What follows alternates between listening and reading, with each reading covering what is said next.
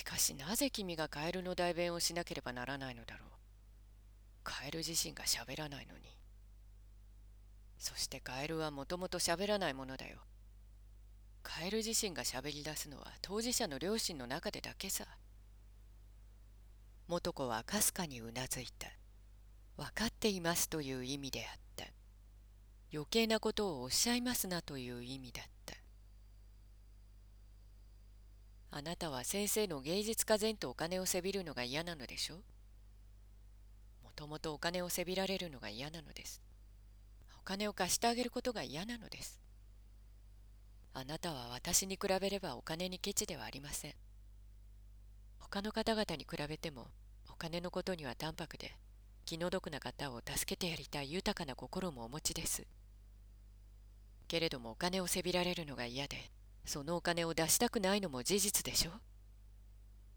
そしてあなたご自身の問題といえばそのことではありませんか？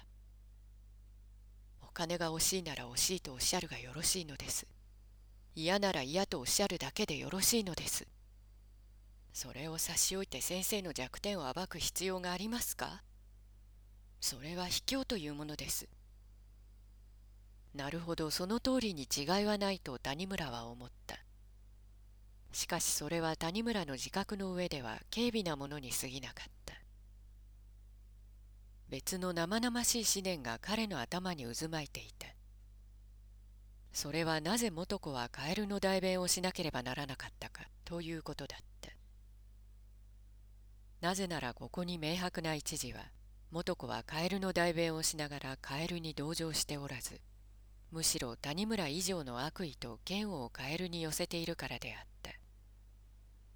芸術家前と収まる時の岡本のちょびひげはぞっとするほど嫌だと言った。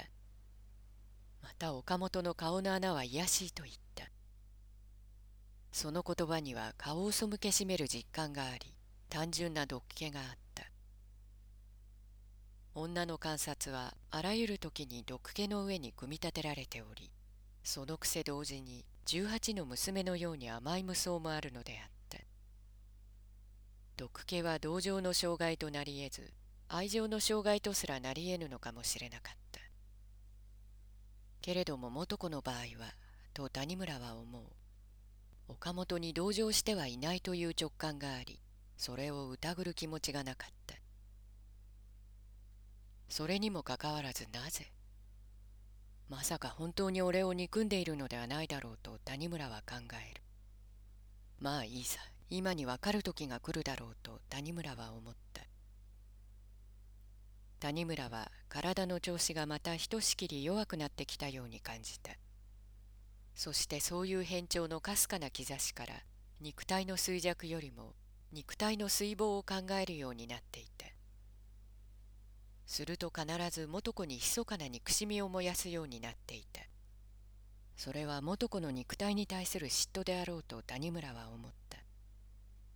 そして嫉妬する自分も嫉妬せられる元子もともどもに悲しい定めなのだと思う。だが近頃は自分が悲しいのはわかる。しかしなんで元子が悲しい定めであるものかと疑り出す。俺もわがままになったものだなと谷村は思うがなぜわがままでいけないのかわがままでいいではないかと吐き出すように思うようにもなっていた。